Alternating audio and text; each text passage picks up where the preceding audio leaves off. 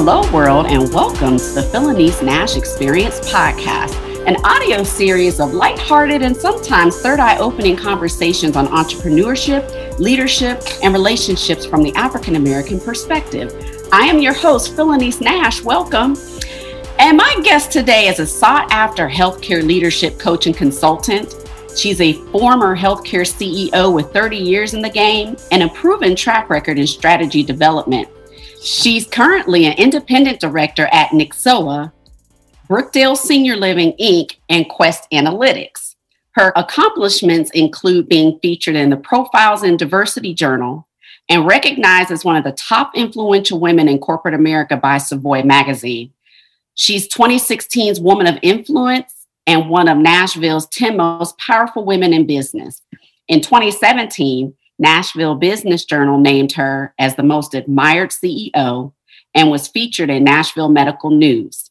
In 2019, she was named to the most influential corporate directors list by Women Inc. magazine.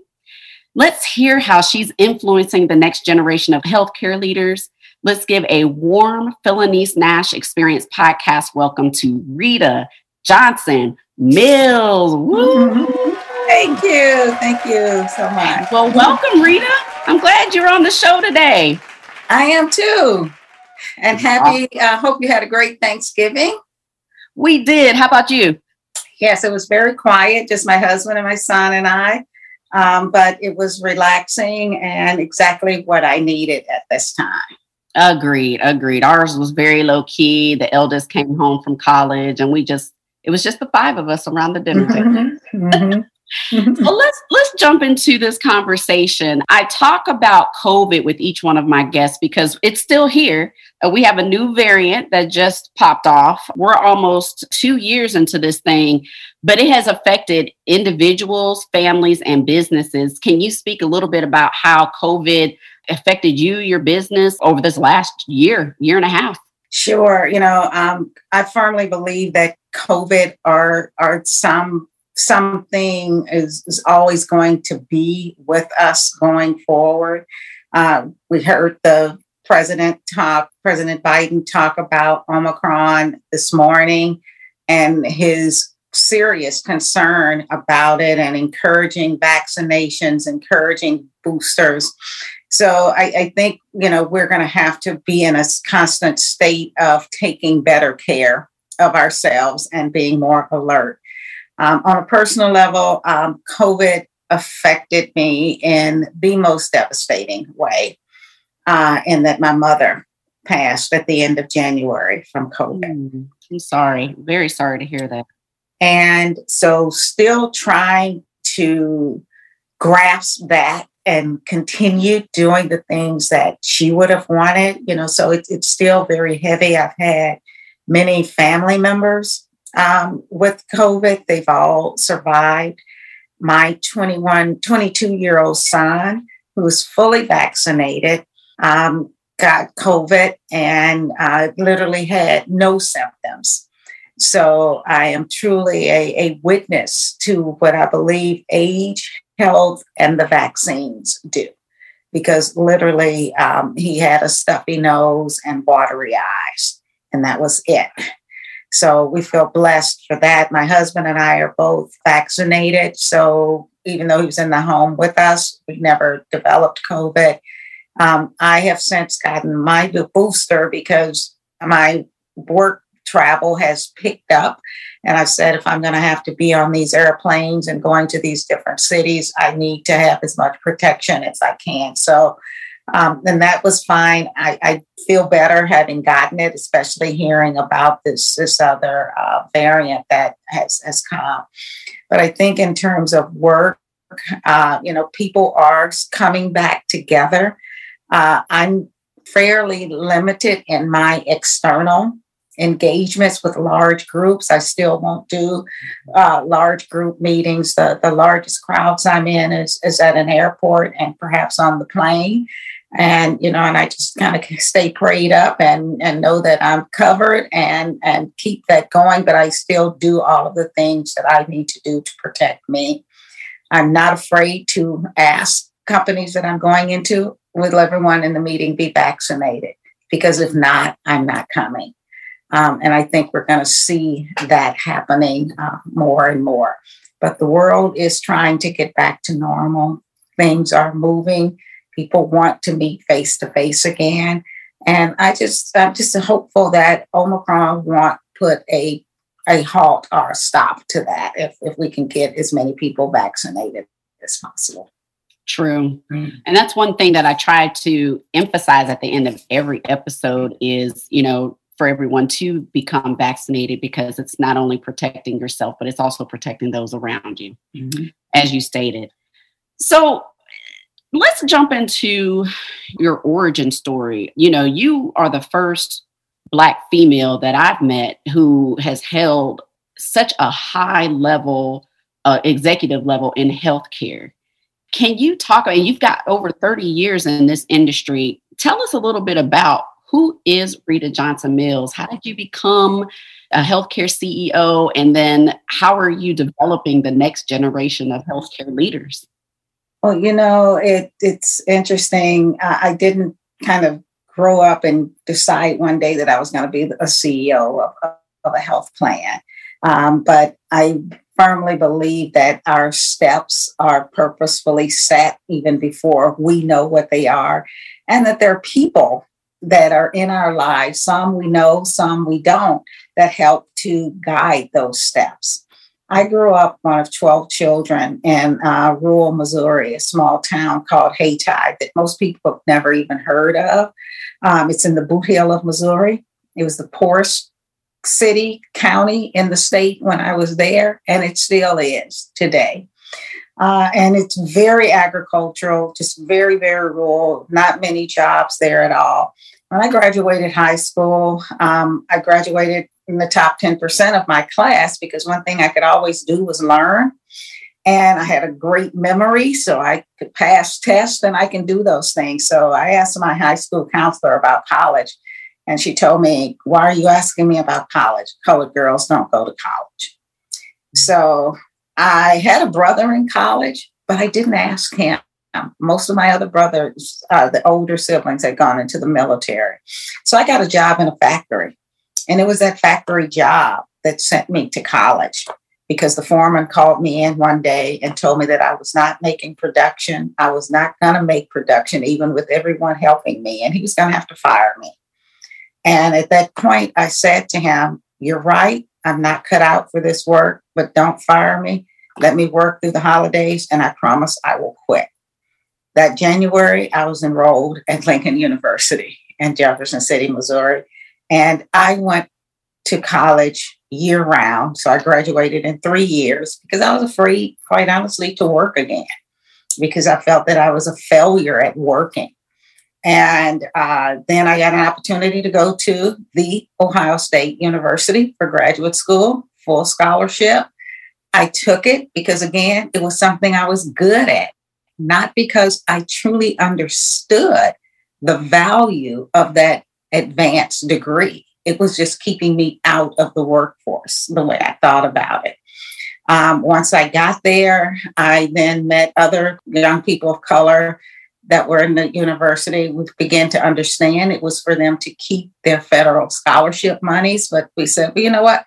We're going to take advantage of that if that's what it takes. And we, many of us did. Um, I ended up getting a dual master's uh, while I was at Ohio State. And from there, I'll skip the smaller little jobs I had, but then I got called into to a position for the Ohio Department of Health as a budget analyst. And that kind of kicked off my healthcare experience.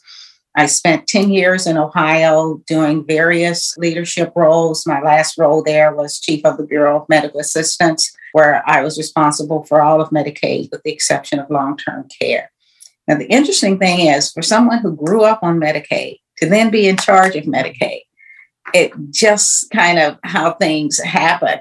And then I CMS, I left Ohio and went to HCFA, which is now CMS, and again, director of Medicaid managed care for the country.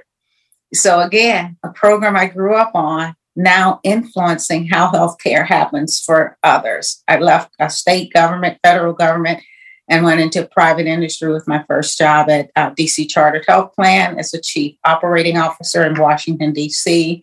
From there, uh, Centene Corporation, where I ran several markets, and then ending with um, United Healthcare uh, in um, Minneapolis, which then uh, led me to Nashville, which we jumped on because it got us closer to family again. And my last three years in private industry, I was the CEO for United Healthcare Community Plan of Tennessee. Uh, and then I left to pursue um, corporate board work. And that is kind of where I, I have landed now, and, and also some um, healthcare consulting. Yes. Well, first of all, I love how you said the Ohio State University because everyone knows uh, I'm from Ohio. Didn't go. I'm not a Buckeye, but um, you're from the Buckeye State, so it's yeah. the oh, it is yeah. the Ohio State University. Yeah. That is an amazing story, especially the the 360 on being a recipient of Medicaid and then being in charge of the policies and things that affect that. That tenure in healthcare, I'm sure you did not see, or it was quite few and far between other Black and Brown people of color in those executive positions. In your consultancy work, can you talk a little bit about how you're building up the next generation of Black and Brown leaders in healthcare and what are some of the challenges that you see as far as the issues behind mental health and wellness of individuals who are trying to achieve that level of success? You know, it's interesting. Um, my mentorship coaching wasn't officially coaching, but mentorship of Black and Brown leaders actually started when I was in corporate America. Uh, I was in a position to influence and help to develop new leaders within the organizations that I worked in. So I'm really, really proud to say that I can count on one hand, I can count at least five African American executives that, because of my mentorship and leadership and coaching with them, are now running health plans as CEOs. Uh, some of them I now have a more formal coaching relationship with, but I mm-hmm. feel really good about that. I think of um, others who may uh, that I've helped to move up the ladder. They aren't CEOs, but they are doing things at a level that they never imagined they could be doing, moving from administrative support to management. So I've done those things really almost unconsciously because it was just the right thing to do. And now, as an executive coach, when I go into organizations and I'm sought after because I am African American, and there are not very many African American executive coaches, and women and minority leaders thrive and want that connection. So um, I end up coaching uh, primarily uh, African American leaders within the organizations because I want that too, and I want to help them to build up their skill set. Some of the mental health or behavioral issues that I experienced, and, and many of them are still experiencing. And the primary one is understanding and, and believing that you are enough. We always feel like we have to give more, we have to do more because we are looked upon as as not being enough. That that you know, oh well, she was very articulate. Oh, would you say that if I was white? The the expectation of being articulate is there for them. Uh, being the only one in the room, the only one at the table and try make working hard to to make room for them and, and really helping other senior majority leaders understand what it's like to be black in corporate america mm-hmm. and i'm not afraid to have that conversation even in the boardroom i'm not afraid to have the conversation of what it's like to be me in their world and so I, I purposefully speak on these things as often as I can because I think it's important that if people hear it over and over again, maybe at some point it will start to sink in. Well, number one, let me thank you for being a pioneer and paving the way and having that ability to speak candidly with those and those ears being open and listening to you. So thank you for that.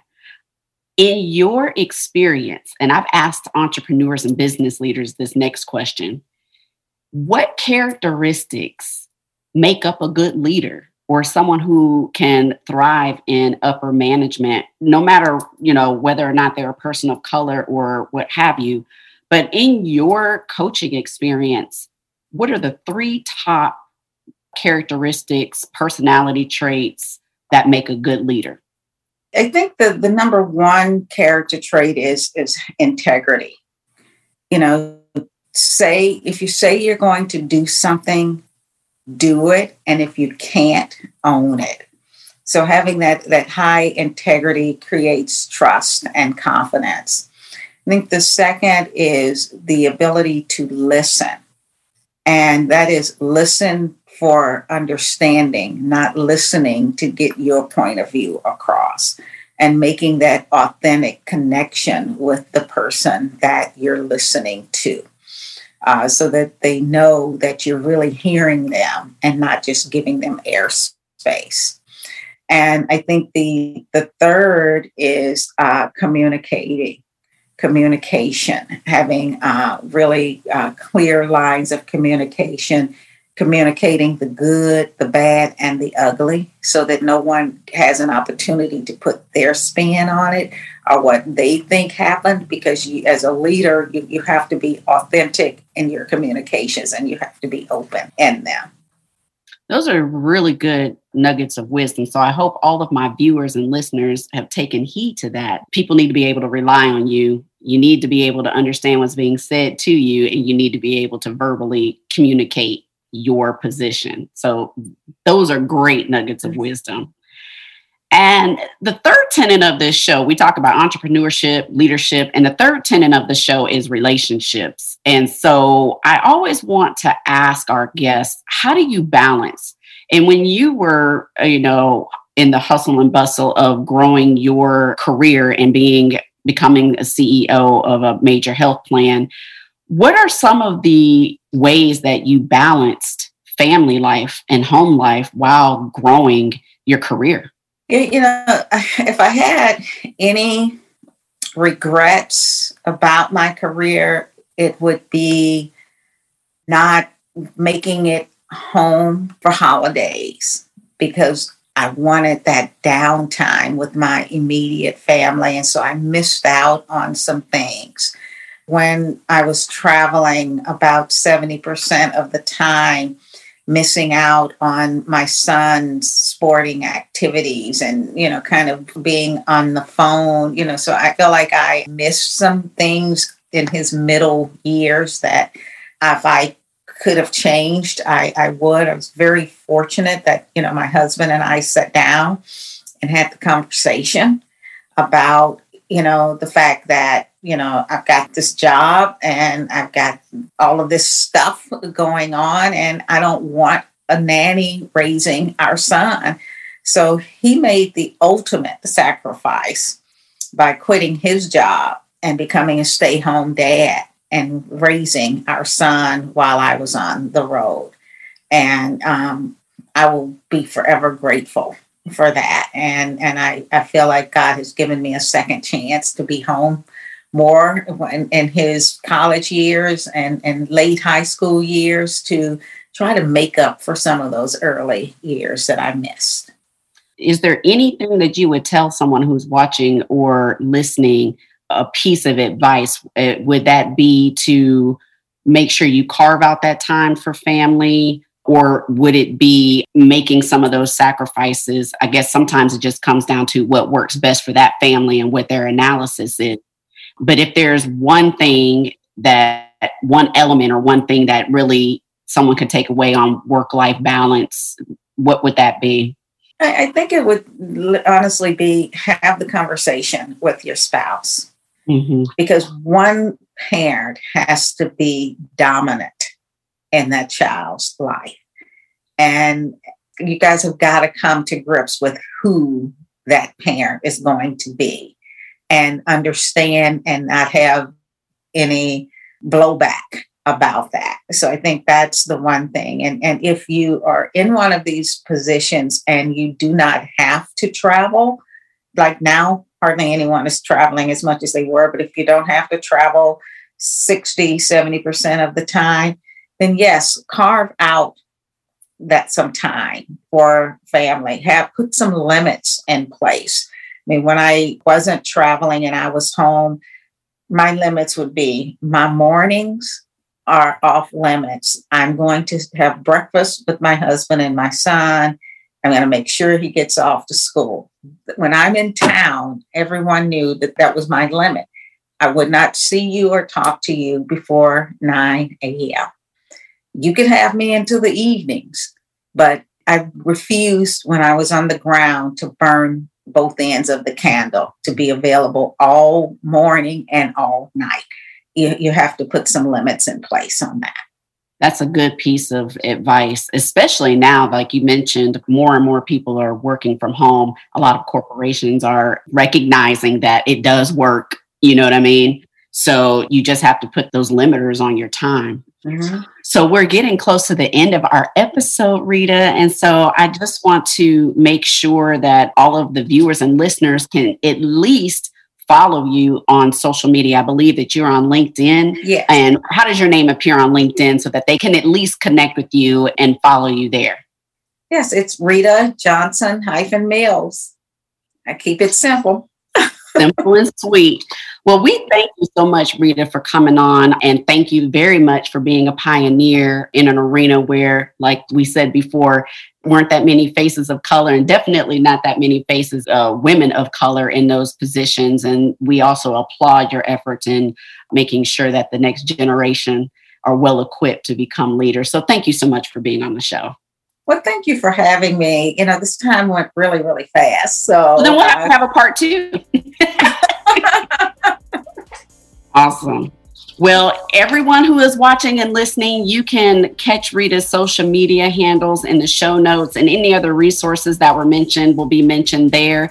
You can also find this episode and any of the previous season one or season two episodes on my website, Phylanice Nashe Experience.com. Make sure that you subscribe, like, and watch all of our episodes on the YouTube channel, Phylanice Nashe Experience Podcast, and also follow me on social media at Phylanice Nashe on Facebook, LinkedIn, and on Instagram.